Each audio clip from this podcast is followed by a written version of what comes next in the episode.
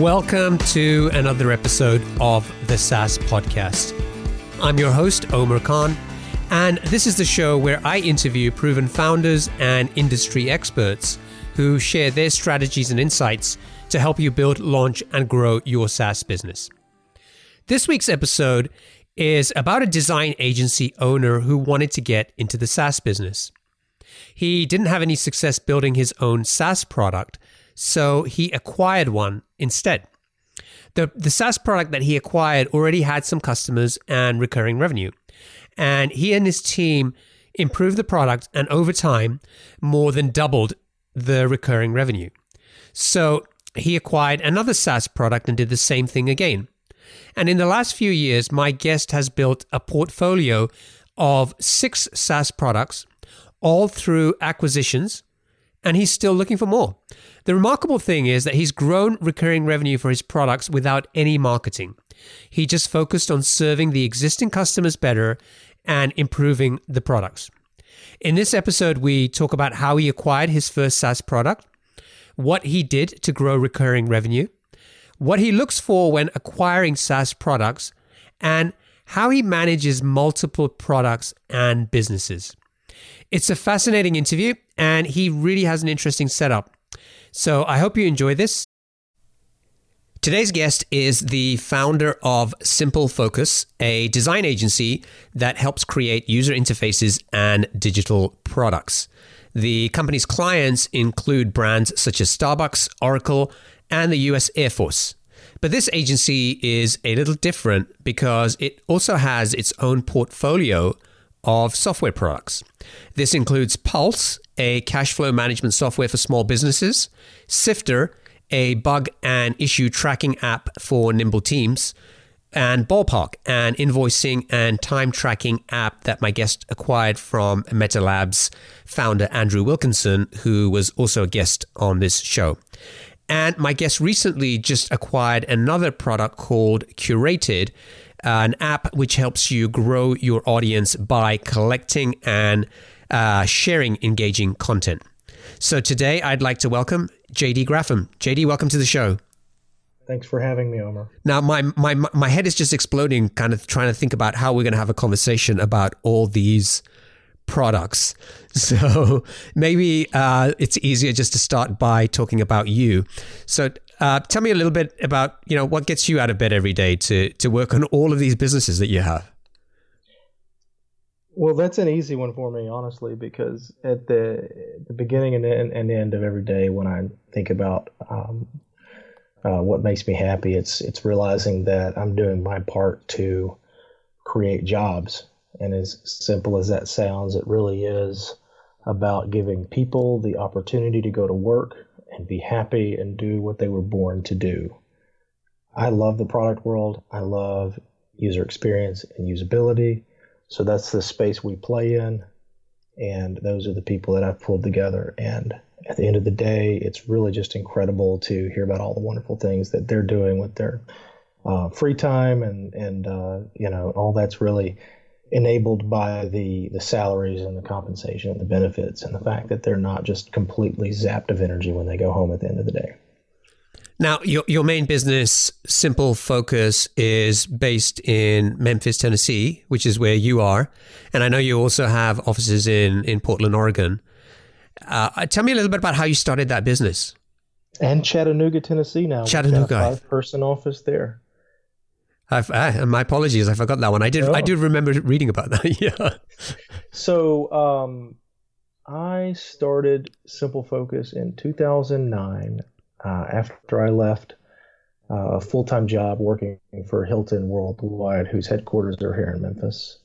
I worked at Hilton for three years, moonlighting and freelancing, and um, uh, before I was at Hilton, at, at, one point, I had been fired from a previous job uh, because it just wasn't a good fit. And when I was fired and on my own, I got a little bit of taste of uh, what it means to be responsible for my own outcomes. And I learned a great lesson and kind of got addicted to the idea of being self sufficient during that period of my life. But then I went back to work, got a job and learned a lot working with Hilton and the wonderful people there.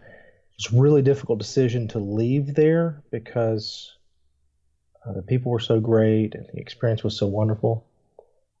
But after three years of growing my freelancing business, it didn't make financial sense for me to make less money 40 hours a week than I was making as a freelancer and 20 hours a week. So I put in my notice, um, was real classy about leaving, and then started my company uh, the following Monday morning. And SimpleFocus began with just me and a spare bedroom, and then it grew to a 265 square foot office within a few months with my first employee. And the next thing you know, I look up and it's been almost 10 years, and I've got a portfolio of 10 businesses. SimpleFocus is um, doing fantastic. It's um, employ uh, you know, more people than I ever would have imagined. And we're doing work that's better than anything I could have ever done by myself. It's it's really been an incredible experience, but it took a lot of work. So, when you were freelancing while you were working at Hilton, were you doing the same kind of work that you then continued doing when you launched SimpleFocus? Yeah, it was mostly branding and and marketing and website development. And then when SimpleFocus started, um, you know, we took on any job uh, that we that we could because we needed to. Uh, I needed to, and then eventually we needed to, you know, uh, pay for our livelihoods. Um, and you're just getting your business off the ground, and you know, we weren't well known or recognized at the time, and so we were just doing good work for whoever needed work but I quickly found that I had a passion for and we were really good at UI design. So over time, we took on any UI project we could, um, doing whether it was doing favors for people or whatever it took to get a UI project to prove ourselves, and uh, eventually built up a really good reputation as usability experts and user experience experts and and really specialists in user interface. And that, of course, translates well to the product world. Where did you learn about user interface design and usability? I I guess I learned about it at Hilton. There's actually a funny story when I was working there. I just started and I was so naive. I was uh, a young 20 something and I had, you know, uh, not grown up very well off. My parents were hardworking and provided well for us, but when we traveled, we stayed at Motel 6. You know, we didn't stay at a Hilton. There was a project that I was on for a check in kiosk that Hilton was doing, and I was going to be the designer for this project. And we were talking about the user experience and the journey for checking in. And the question came up about, you know, well, where should we place the check in kiosk in the lobby?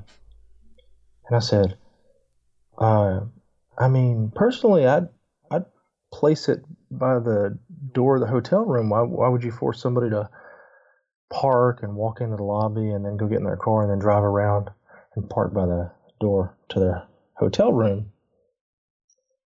And they just kind of looked at me uh, like, "Oh, gee, you you you sweet little innocent boy."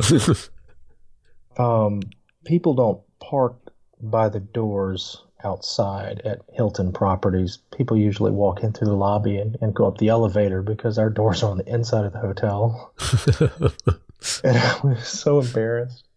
But, you know, it was at that point, even though um, it was sort of an opportunity to laugh at, at, at um, you know, my innocence, uh, one of the information architects you know, what you would call a, a, a UX designer now, uh, pulled me to the side and she said, JD, I, actually, I really, uh, you know, it was it was fun to laugh at you, but I, I, really wanted to tell you that I could tell that like your comment, even though you didn't understand our product and service, your comments showed that you really are thinking about the user experience, and that sort of turned a light on in my head. I was like, oh, okay. So I'm naturally thinking about what goes into a good user experience, even though I didn't have the vocabulary and the vernacular at that time for it because I was a young designer just with uh, one of my first jobs as a real web designer, and um, and so I continued to to, to learn more and, and grow my knowledge and and and and and learn under these people at Hilton who who already knew all this stuff and they taught it to me and I was like a sponge and I soaked it all up. So you launched SimpleFocus.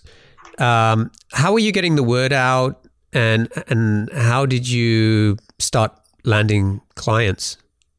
Man, um, what the last year that I was working for Hilton, I went to lunch with somebody new in the Memphis design or tech community almost every single day of the week. I got on Twitter and all the social networks and found anybody in the business and said, let's go to lunch.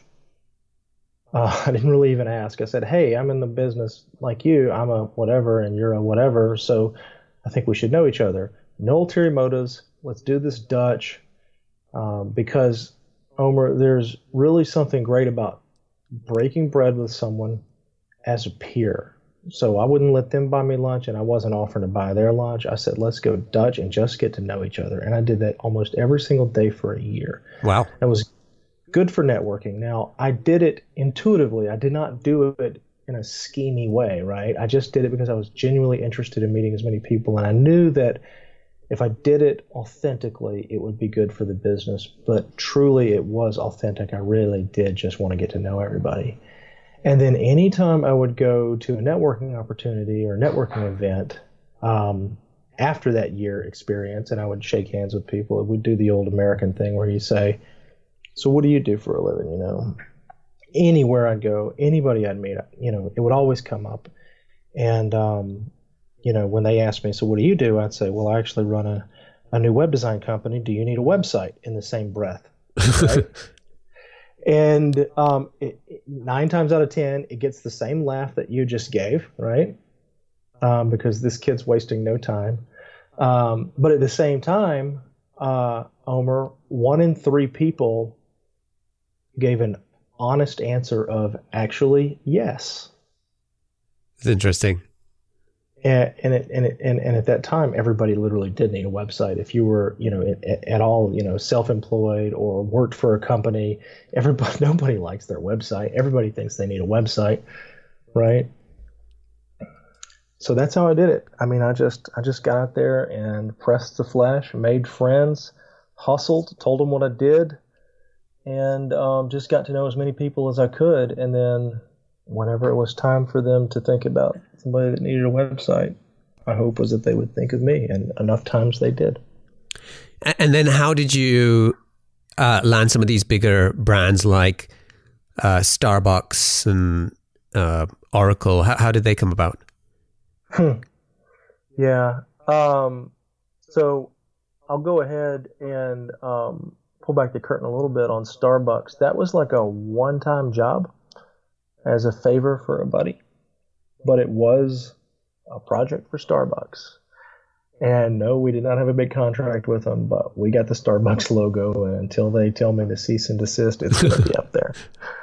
Um, because we did do a project for Starbucks. It was a really great project. It was for um, a pledge campaign that they did to get people to pledge five hours of volunteering it was a great program they put in place, and uh, they would give you a free cup of coffee. You know, we did a landing page for that, or actually finished a landing page for for someone who had to walk away from the project.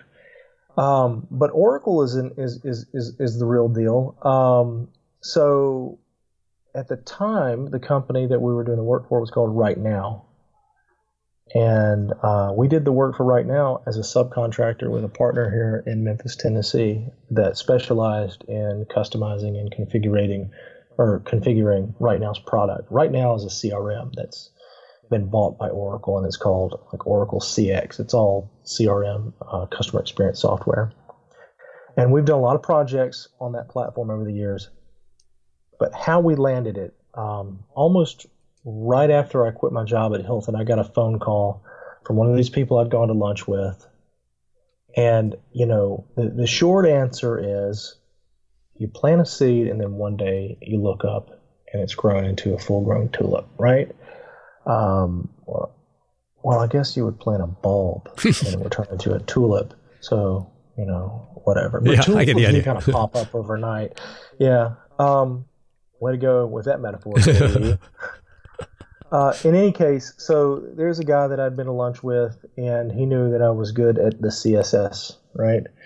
And um, Helix had reached out to him uh, as a possible partner to help them with the look and feel on a project that they were doing for RightNow. Um, and this guy that I went to lunch with said, "You know what? It's not a good fit. Why don't you call JD?" So I, I drove out to these guys' house. They were starting Helix at the same time I was starting SimpleFocus, and I went to his uh, his his dining room where, which was also his conference room because he was getting his business off the ground. And we met and talked about it. And you know, in a whirlwind, um, that was like on a on a Friday, they said, "Can you can you get on a plane on Monday?" And I said, "Sure, sounds like fun." And we thought we were going there to pitch the Air Force. We were in half a day of meetings on that Monday in, in San Antonio with the Air Force, and right before we took a break before lunch, um, the customer said something to the effect of, "Well, just let us let us know when you're going to start." so we went out in the hallway for lunch and you know, walked off to the side and looked at each other and said, "I thought we were here to pitch. I thought we were here to pitch too." And uh, so it sounds like it sounds like the the deal's sold, and we can, you know, just get to work. Yeah, it sounds that way. How much are we going to charge? I don't know. How much do you want to charge? So, so we figured it out, and it ended up being a, a, great relationship. That was for the United States Air Force, and that we did such a good job with that on such a tight turnaround that we made a really good reputation for ourselves in the RightNow um, ecosystem, and have just through Helix have been really trusted partners since then, even through the Oracle acquisition. Helix continues to do a lot of work with Oracle, and we partner with Helix on these Oracle projects as well from time to time. So there you go. Great story. Now you have a, a portfolio of, I think, six software products. And uh, it was something interesting that you pointed out to me before we started recording is that you and your company haven't built any of these products. You've acquired all of them. So, uh, well, just tell me about like how did you get into the business of acquiring mm. all these software businesses. So you remember back when Digg had a homepage that if you got on the front page of Digg you know, you were you were set. yeah. Around 2000 and what, uh, six, seven, eight. Um. So there was this there was this time when um when agencies uh, started getting there was just a bunch of noise on the internet about how agencies wanted to get out of that client business and get into the product business. And um, 37signals made the, sli- the switch, and everybody looked at that as the shining example of how this is supposed to go down, and all the agencies wanted to do that. I did too, you know. Um, well, in, in in Memphis, there were a couple of guys who built a product called Pulse around this time. What they did is they shut down their agency for a month and said, We're going to build a product to show everybody that we can build a product because we want to switch our business over from coding websites for ad agencies to, uh, to doing um, product design and development. And uh, we want to prove that we can do it. So, what we're going to do is we're going to promote ourselves with, with a little one month app promotion. So, they blogged every day for a month and built an app in a month. And it got on the front page of Digg and was, you know, shared all over the internet and uh, got a little bit of buzz. Um, and that's great um, because without all that buzz, that product never would have gone anywhere. Um, the uh, the product was Pulse, and so these guys are running Pulse for years and years, and after they had been running it for about six or so years, um, they were ready to kind of move on. Uh, and and uh, one guy wanted to go in the ministry full time. The other guy was like he had a fat salary in San Francisco, and um, they they were splitting the revenue from the business, and it was just kind of a distraction for them. And so I talked to them about, well, hey, I want to um, maybe buy your, your your product business, and I didn't even, um, or I didn't even know what the SaaS was, right? I just knew that this was a product business, right? And um, and they, they didn't take me seriously uh, because I was just getting going, and so it, it took three years of me pestering them and them being unable to sell it because it wasn't big enough for anybody to really be interested in uh, who had the money to afford it. And then after a while, they looked up and I was still pestering them about buying this business from them. Um, what was it about and, this business that that ha- made you so persistent for three years to want to buy it? Well, so a couple of things. One is um, I knew it was just a really steady income stream, and the agency business cash flow is up and down, and that that that'll give you a freaking heart attack. Um, and so I wanted to stabilize the cash flow a little bit. Uh, the other reason was because, like 37signals, I wanted to do product, you know, um, and we hadn't done product, and we tried to do product. And this is, you know, uh, one of my failures so far has been that I've never actually been able to launch a product, get it off the ground by myself. Um, but when I saw the opportunity to buy a product that was already off the ground, I was like, no, that makes sense. And if I can afford it, why wouldn't I just do that rather than spending all this this money and resources from the agency side trying to build something that we don't know if it's going to grow or not? Because I've never really had a famous agency and I've re- never really had 20,000 Twitter followers or anything. So um, you know, I don't have an audience that I can just say, you know, magically tweet a link to this thing we built and have 100,000 people sign up. You know, yeah. I mean, that's the dream that everybody has and how it's supposed to be easy. But, you know, I didn't have the audience for that. And um, so it was hard to, uh, to sort of um, imagine myself being able to do that. And so what I did was I said, you know, let's short circuit that and buy something that's got a customer base that's got steady cash flow instead.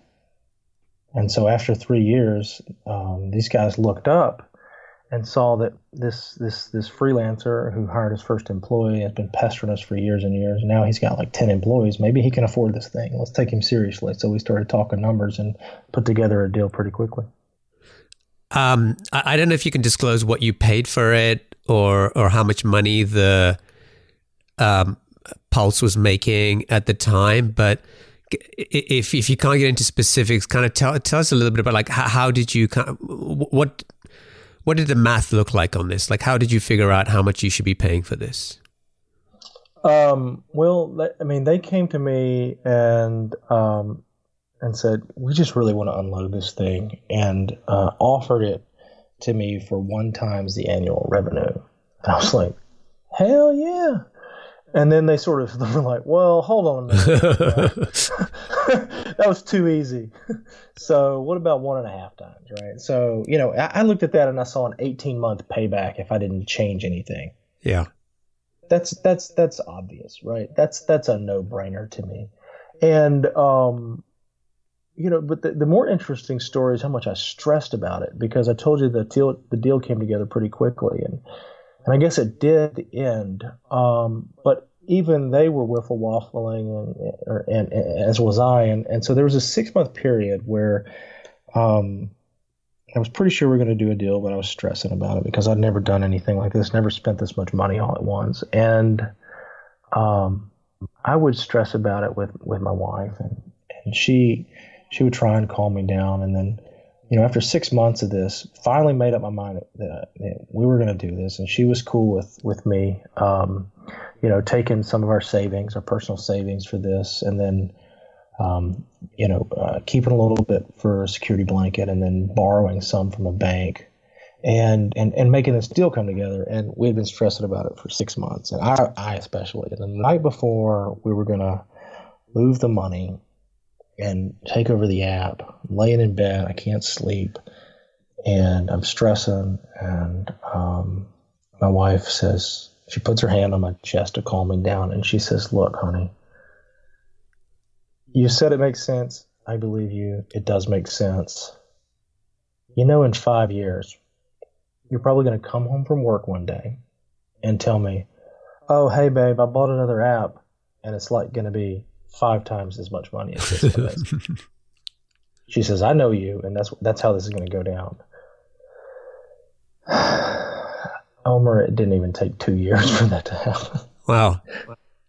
So, um, so yeah, I mean, at the end of the day, um, you know, specifics aside, uh, you know, this was an app that that wasn't making enough money to support, you know, anybody's salary, and you know, um, and especially wasn't making enough money for for two people to, to to split the salary for it to be worth it to them. So, you know, you can you can you can you can pretty quickly figure out that we're not talking about uh, you know a million dollar business or anything. We're talking about something that wasn't wasn't making uh, a uh, hundred thousand dollars, and and uh, since then we've we've we've doubled it, which is fantastic. But like I'm not trying to 10x any businesses that I buy. I'm trying to get my hands on them, um, improve them conservatively and modestly over time, and grow them in a healthy and organic and natural way. And that's that's what I've been doing ever since then. Okay, so so Pulse, eh, we, we talked about this earlier, it's a cash flow management software for small businesses. Uh, so you you kind of you, you you make the deal, you you you now own the business. Um, I, I guess there's the the logistics of actually uh, you know transferring over the domain and the code and and you know the backend and everything to uh, uh, to kind of finalize the deal and and sort of officially get you in the driving seat. Did you uh, sort of did you sort of have a strategy on on how you were going to grow that product from the outset or were you just sort of initially like hey even if I do nothing for the next 18 months I'm good and so like just I'm just trying to figure out like when did you feel comfortable and and sort of when did you see success from your own efforts to to acquire new customers for this business? So when I bought Pulse, priority number one was don't screw it up. Good priority. So I'm not gonna, say that we didn't change anything. Um, but what I will say is I didn't buy it with a roadmap in mind if I'm being completely honest, when I bought it, I still didn't really even get it. It was a cash flow management app. Um, it obviously had value to the people who were using it for three plus years at a time because the customers that use Pulse stick around for a long time. Um, but as a fairly young business owner at the time, I didn't really get the pain of cash flow management, I had always fairly easily made more money than I spent in the agency business. And while I had cash flow fluctuations up and down, they were always so far above zero that it wasn't a huge deal. I just wanted even less stress when I went to buy a SaaS. Um, but uh, when I got my hands on Pulse and, and I didn't want to screw it up, um, what I did do was talk to customers and go about understanding the product. Um, and I spent a long time doing that. Um, eh, you know, at first I was like, okay, we're going to spend six months and just really just do customer support and talk to the customers and understand why they like Pulse so much. What is it that they get out of it? And I was going to use the product, and, and I did. And and um, and, and frankly, what we realized was it does what it does really well. It was just it just had some really bad technical debt. And that technical debt was causing crashes. And even in spite of the crashes for three years before we bought it, every month or two, it would just go down hard for about 24 hours. Customers still were patient and stuck around because the tool had that much of value and the business was flat for that three years. We came in and did really good customer support, responded a lot more timely to sales inquiries, and we fixed the performance and speed and um, you know got rid of some of the technical debt. Those two things alone and a like a slight reskin on the marketing site where we didn't really even change the strategy on the marketing site we just kind of freshened it so it looked a little bit more contemporary. And those were really the only three things we did in the first 18 months while i was paying it back because i didn't want to take any big chances and in that amount of time you know it grew because we were just taking better care of it.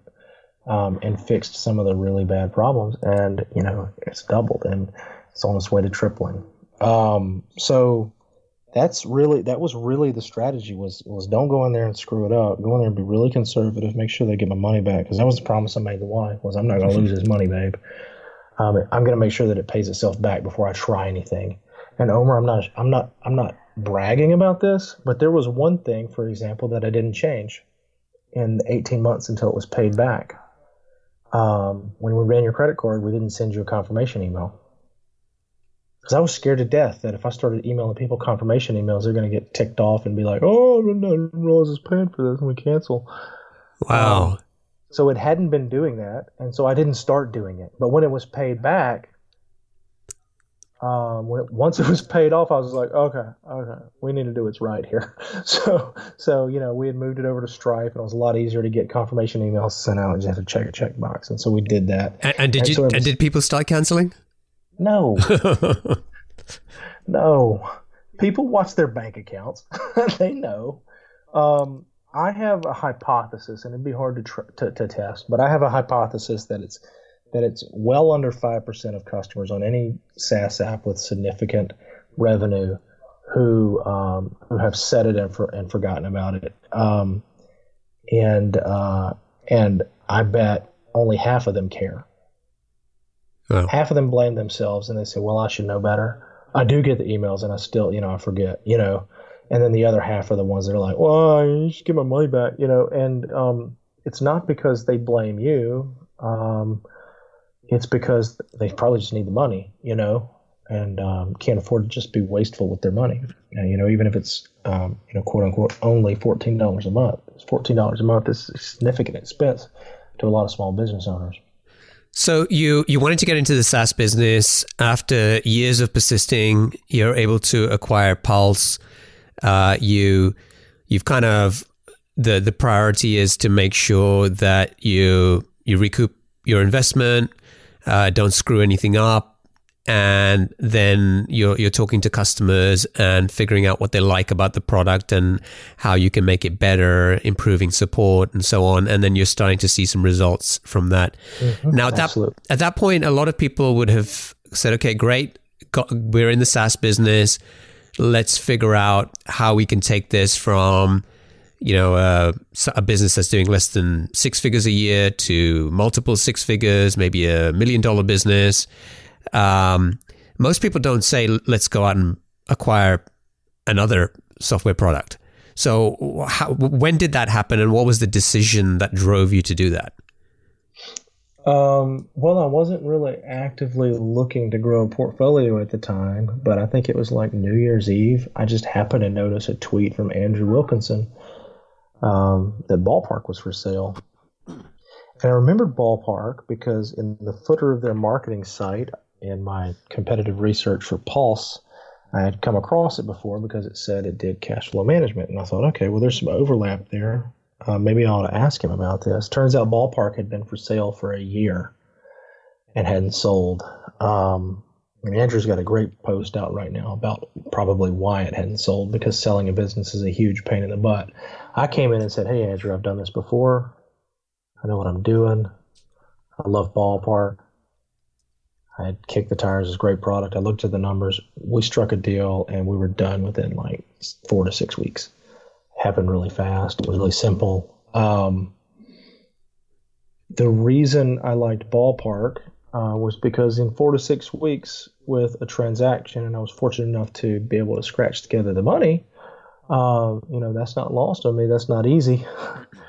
um, and everybody can't do it. But uh, because I could, I was able to um, you know, grow my revenue um, in in in a four to six week transaction rather than um, over eighteen to twenty four months of just scratching and clawing with Pulse. Okay, and and so you've got the so ballpark was the second product that you took on, and then um, you've you've acquired, I guess the four more products after that, and the most recent of which is Curated. So, so you can say, okay, the first one got you into the SaaS business. The second one was kind of just, uh, I guess, an opportunity that you kind of came across. You weren't necessarily thinking about growing a portfolio, and um, you know, sort of Andrew's sort of you know tweet was timely because it kind of opened up another opportunity for you. Um, and then it just turned into growing this this portfolio. Um, now, the the thing that's interesting for me is a, a lot of well, most of the time, you know, the conventional wisdom we hear is focus on one thing, right? You know, don't try to get distracted yeah. with too many things, you know, whatever. And I think uh, generally that's you know that's solid advice and a lot of people have said hey when i was trying to juggle too many things i really wasn't um, having the breakthrough in my business that I wanted to or hoped for. But when I really was disciplined about saying I'm going to focus on one thing, uh, I really started to to see uh, you know significant results or, or growth in my business. And I've you know we've read books like I mean it's is it Gary I can't remember the guy's name the guy who wrote the One Thing, which I remember reading some years ago and and trying to sort of uh, talk myself into the importance of the one thing. But, um, you know, I'm somebody who struggles with doing one thing because when I'm motivated and energized by three different things, I want to do all three things, right? Why do I have to choose when when all three things are are interesting they give me joy i feel like they're moving forward maybe if i was doing one i'd i'd move forward a lot faster but I'm less interested in that because I have the variety and, and the opportunity to to work on on these other things. Um, but so I guess my point is that there there may be a few people out there who who maybe enjoy that, but generally. Uh, anybody going, going into this sort of business would be said would be told no don't try to buy all these products focus on one thing and so uh, but it seems to be working for you so wh- why do you think that is I mean, no, nobody tries to tell Richard Branson to focus, right? like, why not? I mean, you know, he's all over the place too. I mean, the, the truth is, I was I'm I'm really fortunate in that SimpleFocus grew up and became a very profitable agency, very healthy business, and because of that, I have a lot of firepower at my disposal. And by fire, firepower, I mean a very motivated, very smart, very loyal, and and and to me, very big and uh, effective and efficient team to whom I can delegate and trust to do what's right by the customer and to make a good user experience. So I am just feeding them. And um, the apps are treated by SimpleFocus as clients, and agencies are already set up to manage multiple clients, Omer. So the model works great. Oh, I see. So, uh, so you kind of almost yeah. treat them as another client. Yeah. That's yeah, that's an interesting. Yeah, I, I never even thought about it that way. But yeah, I mean, if if you're running an agency business, it kind of totally makes sense. They don't have employees the businesses, the the apps, they don't have employees. They're standalone LLCs that pay SimpleFocus. Now, there are times when SimpleFocus's clients come along and have more money to pay, um, and they get precedent, and that's where uh, the the glory of SaaS comes into play. You can put it on maintenance mode or a couple ticks above maintenance mode for a month if you want to, and it's not going to go away the customers are going to continue to get the service. It's going to continue to perform. It's going to continue to do what they want. Whether somebody's sitting there freaking out over the semantics of the code base or not. Omer, I'm like you. I, I get bored when um, I've got to stare at the same thing uh, day in and day out. But on the other hand, um, you know, my my area of focus is building this portfolio of SaaS apps. You know, um, and when I put that hat on, that's what I'm doing. And sometimes I'm in agency mindset, and that's my focus. And I switch between those two things. So I see the I see the portfolio of apps as a single unit, right? I don't see it as a scattered brain collection. A lot of our customers on the apps are similar types of customers. It's all B2B. They're all small businesses. Um, so it's not as it's not as manic as it seems. So who who thinks about the product and what direction to take it? Is that something that you get involved in, or you you delegate that to members of your team? And and then secondly, who thinks about marketing and growth, or sure. do you really sort of build off the customer base that's already there? You're assuming we think about marketing and growth. um, that's that's that's an assumption I want to challenge. The growth that that we're uh, achieving is through acquisitions.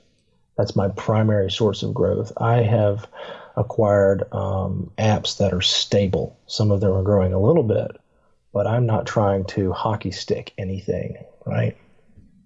Um, as far as the product side, I mean that's what we're already set up for at SimpleFocus. That's that's that's how I'm wired. That's how my team is wired. Um, I take a lot of responsibility for the product vision on Pulse because I'm a business owner and I get it. Like I told you in the beginning, I didn't get it. Now I get it. Now I am, frankly, a cash flow expert.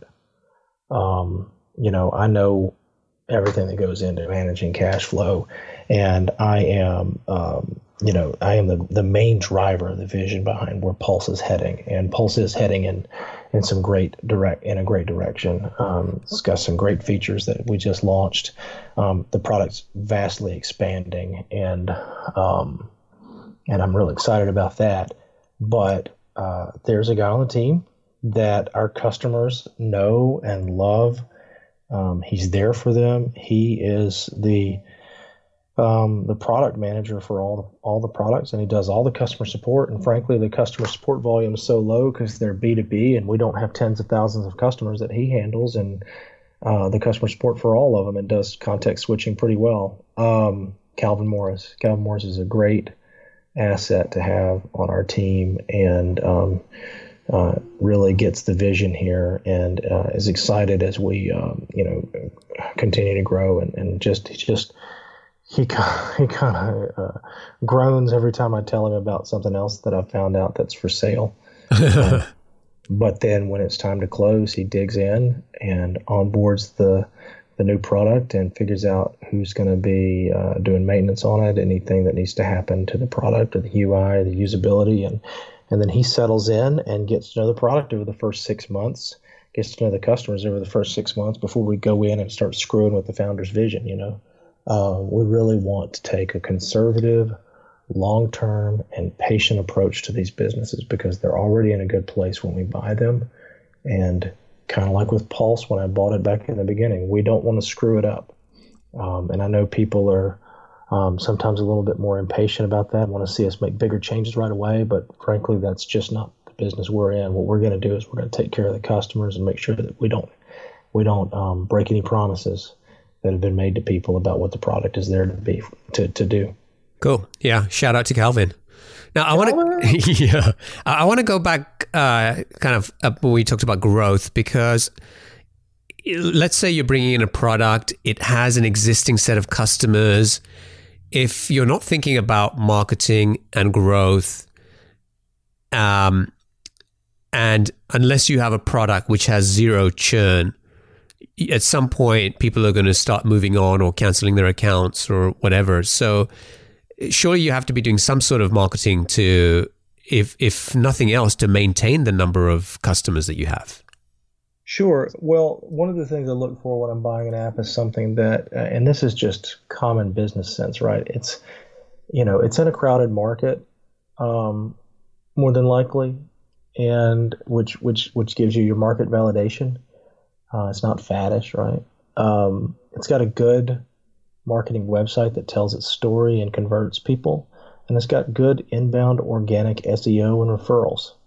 And and frankly, I can't do anything to make make that perform any worse. And so if it's already getting 200 visitors a day or 300 visitors a day organically and has been on its own because people are looking for invoicing and time tracking software, you know, and we're doing okay on Google for that, and we've got articles that link to us. Um, then that's going to build people's awareness organically. And so we are thinking about marketing, but we're being very conservative with it. We're dipping our toes in the water, and that's one of the reasons that um, I pursued the Curated deal is because it is a marketing platform. Um, it is for building an audience, and I think that that's what we need to, you know, add into our arsenal is is is a growth and marketing mindset. But on a fundamental level, um, high growth is not a requirement for me. Um, I am first and foremost concerned with having a good product that takes care of the customers and managing it in a way that um, that um, you know if it grows, it's probably growing slowly and organically over time, rather than trying to you know pour gasoline on it. And I'm not you know um, you know proud of that, so to speak. Um, it's just something that I'm being very patient about and um, as we uh, grow our own marketing expertise, we'll get better at marketing, and that's naturally going to make its way into our products. And they're going to start growing from that marketing. But right now, you know, um, we're just getting started. Okay. So if I understood this correctly, when you're thinking about acquiring a SaaS product, you're looking at number one, is it in a in in the right market? Is is there a sizable market opportunity there um, for for you? Secondly, is is there a good marketing website that clearly explains what the value prop is and and provides the the funnel for people to um, you know either sign up for a trial account or pay for the product or whatever it is. And then thirdly, you're looking for some existing organic uh, SEO type traffic that's already there.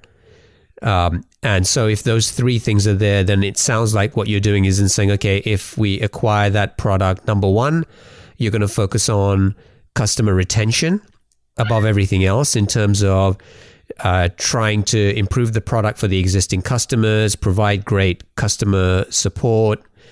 Um, Secondly, potentially through conversion of you know the marketing website and and getting more of that organic existing organic traffic to to sign up for the product, and then growth is sort of something that you're now looking more into. But even without a a kind of a concerted effort on that, you've still been able to successfully um, acquire these these different products. That's exactly right. It's like you're in my head. now, have all the products that you've acquired been successful? Has it always worked out for you so far? Well, um, by by my measurements, yes. By many people's measurements, no. And that's been something that that that is kind of an itch for me, right? Because you know, there's there's conventional wisdom out there that says if you're not growing, you're you're dying, you know, and and frankly, something losing 10% revenue um, over a year's time is not the end of the world for me. Um, because, like I said, I'm really, really patient in business. And so, what I want to do is understand why it lost that 10% revenue, not panic and start throwing features and marketing at it. Um, you know, uh, because I want to just be a good steward of the product. And so, uh, as far as returns financially are concerned, I am well within the guardrails of my plan. Um, and uh, and so you know that's certainly the case. Um, but you know, anytime I've I've tried to start a, a, product, I haven't succeeded, and that's been a source of frustration for me. Um, but that's not because the products haven't been good. It's just because um, you know, we, we haven't figured out how to, um, you know, communicate the value and do the marketing piece yet. Uh, the, the, there there is one product I bought that we ended up selling uh, because it was underperforming, um, but I don't count it as a failure because I made a return on it um, and uh, walked away with a profit. The, the the the product was Pop Survey and it had a lot of technical debt and it was um, shedding customers. Uh, the problem was it was such a small app. Um, it, it started out with like 30,000 in revenue and it got down to, you know, less than 20 and it was um, continuing to contract a little bit. And someone reached out interested in buying it. They weren't interested in buying it for the revenue. They wanted to, um, experiment with a pricing model because they were already in the survey business. And mm. so we made a quick deal and sold it to him um, for a fair price. And uh, I walked away. And, uh, you know, that was, uh, you know, for some people a failure, but for me, just a learning experience. I learned that um, there is a threshold for how small I can go on an app even no, no matter how, how good the, the price is, that is that an app that's making less than about fifty thousand dollars a year um, doesn't give me the margins that I need um, or want. Um, even though I am looking for small apps, something that's under fifty thousand dollars just isn't worth it. And I learned that lesson. I was able to get out without getting burned too bad. Um, one time I bought an app that was um, the annual recurring revenue was, uh, you know, I don't want to say inflated, but the multiple that I bought it on was based on an influx of cash from about 10 months ago that we didn't get to realize. And so the price was a little bit inflated. And um, all it means is that I paid market rate for it rather than below market rate like I thought I was paying. Mm. So I didn't really get burned there. I just learned a lesson. Uh, and I think that's the, the takeaway is anytime something does come up that that you know I've, I've failed at. Um, I don't I don't let it make me feel like a failure. I don't um, you know maybe I'm spinning it for myself or maybe I'm spinning it for you. But at the end of the day, um, they're just lessons learned, and there's enough stability and everything else that um, it just feels like part of the business. I don't think that's spin at all. I think that's a that's a fantastic attitude to have, and um, you know, we're, we're all going to have those setbacks, failures, you know, whatever you call them. But in, in many ways, what you call them is going to determine how you overcome them, right? Or don't overcome mm-hmm. them. So I think that's a great, great attitude to have. One thing I'm curious about in terms of the technology, uh, uh do you always look for the same kind of tech stack? Like are all these kind of Absolutely. Rails Absolutely. apps? Absolutely. Because if, if these were all on different tech stacks, that would be a huge pain. So I am looking for Rails apps. We have one that's like on Node, and it's just it's a thorn in our side. Um, and um, you know, we thought it wasn't going to be that big of a deal, but it just takes longer because the developer who we have on it, she's uh, she's got less experience with Node and more experience with Rails, and so she's faster on Rails apps than she is on this one. Yeah, I think it's fascinating that you know we started out talking, and you said hey, I've never had any success building a SaaS product. Yet at the same time, that hasn't stopped you. And you've gone out there and successfully acquired six SaaS products and have found a, a model to keep all of those running very efficiently from the sounds of it. Um, and and now I think as you start to focus uh, more on growth, it's going to be really interesting to see uh, how. Um, you know, even if there isn't a hockey hockey stick kind of growth there, what you can do with these businesses, and so you know that's something I'd love to follow up with you. You know, maybe in the next year, and we see how how things are going there. But you know, it's it's a really unique approach that you're taking, and and I think it's fascinating. Thank you. I'd love I'd love to do that. I mean, where we're at now, these businesses are all operating between eighty and eighty five percent margins. Um, and oh. that's sort of my target is to get about a 40% return annually so that if I can pay them back in less than three years, I'm happy after I cover my expenses. And, um, and then after that, after, you know, their, their debt is, you know, quote unquote serviced, uh, once they paid themselves back, then I'm willing to take a significant cut, I think, in their margins and start investing more heavily in them. So, in a lot of ways, the way I did it with Pulse in the beginning is let's take our time, not overinvest, not screw this up, and then when it's paid for, do things the right way. So just like I turned on the email notifications once it was once all the risk was gone from Pulse and it was all, you know, free money so to speak, I plan to continue to do the same thing with all of my acquisitions. Take take take my time in the beginning, get my feet under me, make sure that the business is giving me the return, and then um, and then once once everything's paid back, um, you know, Katie bar the door. Love it. I love it. All right, uh, let's get on to our lightning round. I'm going to ask you uh, seven questions. Just try to answer them as quickly as you can. I'll do my best. All right, let's do it. Uh, what's the best piece of business advice that you've ever received? Business is more common sense than you think. What book would you recommend to our audience and why? I'll, I'll give you two answers. The first answer is um, is, is is is books about uh, the, the, uh, war. war. Yeah, books about war. Um, specifically, books about war that are written um, from by the warriors themselves because they're easy to read. They're simple stories. They document what happened that this person observed, and you can draw your own meaning from them. And they're also very inspirational and motivational.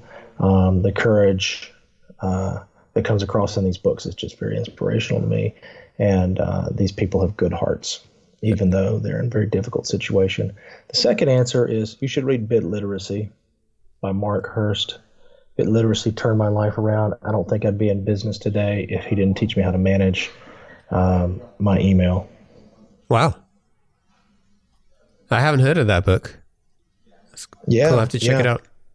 It's a it's a great book. I mean, it, it gives you the tools to manage all this uh, data flying at you and all these bits that you have to process from emails and and newsletters and all this and, and, and, and all the things you have to remember to do. It gives you a methodology for dealing with that in a way without using gimmicky software. Cool.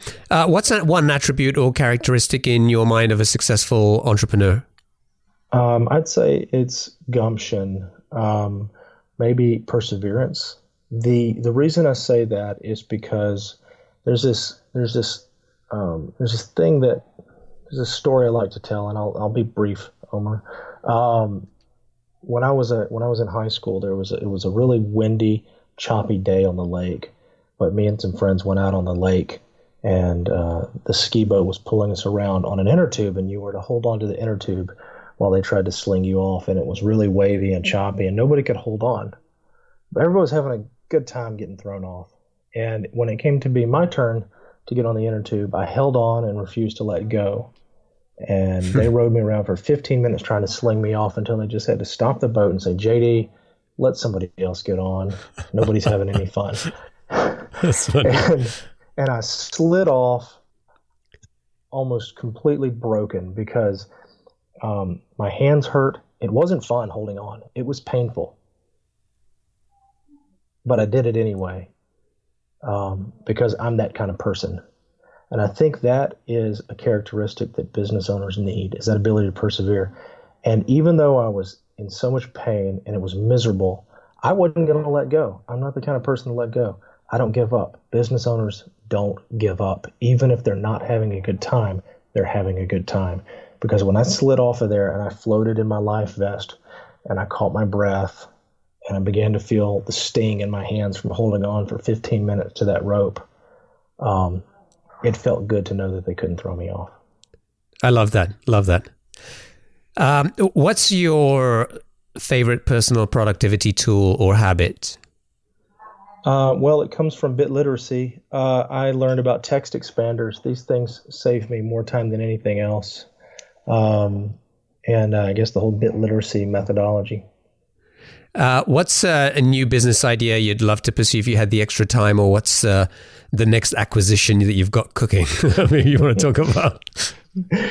Um, you know, if I could start uh, a business and sort of walk away from the technology world, I would design trailers. And what I mean is like the kind of trailers you hook up to the back of a truck or a car, uh, and that you might pull a, a you know a four wheeler or, or a lawnmower or a motorcycle around in. Here's why: because if you know anything about trying to hook a trailer up to a hitch on the back of a pickup truck or your car, um, it's not an easy thing to do. So uh, these things are like designed and built and manufactured by you know welders, like guys in a shop. There's no there's no artfulness um, or usability to them. It's just pure function, and it creates an intimidating uh, product that that um, makes people think, oh well, trailers are I don't I, I don't know how to do a trailer, you know. And Yeah. even me, having grown up around trailers my entire life, I, and, and hooking up my, my pontoon boat to my truck, I still find myself trying to, uh, you know, pinching my fingers and having to hop up on the back of the truck and jump up and down to try and get it to connect, and like I'm kicking it and and and trying to get this thing to connect. I feel like I would start a business that would that would do to trailers what OXO did to kitchen utensils. Love it. All right. Uh, what's uh, an interesting or fun fact about you that most people don't know? I had a job in college repossessing cars. I guess that you must have been popular. I, uh, I and another one is that I am actually a poet as well. Wow. That's uh, quite a combination. Yeah, and that's I think the answer to the next question you want to ask me is about passion outside of work. I, Yeah. I love writing and I'm a poet, but I have to say that that, that truly it is um, being the husband and father, and you know um, that I was meant to be. My my my wife and my kids, um, and, and and my mom and dad and the son. You know, be, you know, just being a family person. Uh, what's your wife's name? My wife, Katie. Katie. So, so that conversation that uh, she had with you those years ago when you were um, maybe second guessing yourself about that first acquisition, and she kind of uh, kind of gave you the reassurance you needed to move forward. I guess that that belief in you has has kind of paid off in in many ways, right? And in terms of uh, you're doing exactly what she described all those years ago. Yeah, she's what keeps me going. That's awesome. Awesome. Love that.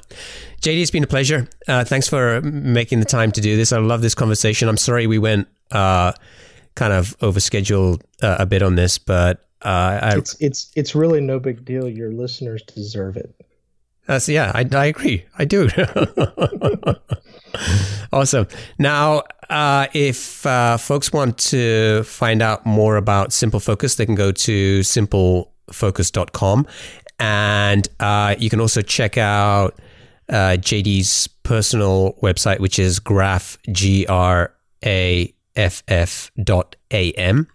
And uh, both from there and SimpleFocus, they can link off to uh, all the products, um, both in terms of SimpleFocus and uh, Clear Function is another agency business that we didn't even get a chance to talk about, um, Yeah. as well as the software portfolio that you have and all the products there. Uh, if people want to get in touch with you, what's the, the best way for them to do that? Uh, you know, I love it when people talk to me on Twitter. It's just JD Graffam on Twitter. Um, you can also just email me, jd at simplefocus.com. Sweet. That's awesome. Uh, JD, I, I think thanks a lot. I wish you all the best, and and uh, uh, I would love to stay in touch and uh, follow up and see, you know, how things progress with this this portfolio that you're you're growing and, and building. It's awesome. Thanks, Omer. And if you hear of anybody selling an app, let me know. I will. Yeah. So if you're listening and you're selling an app, just go and talk to JD. Cheers.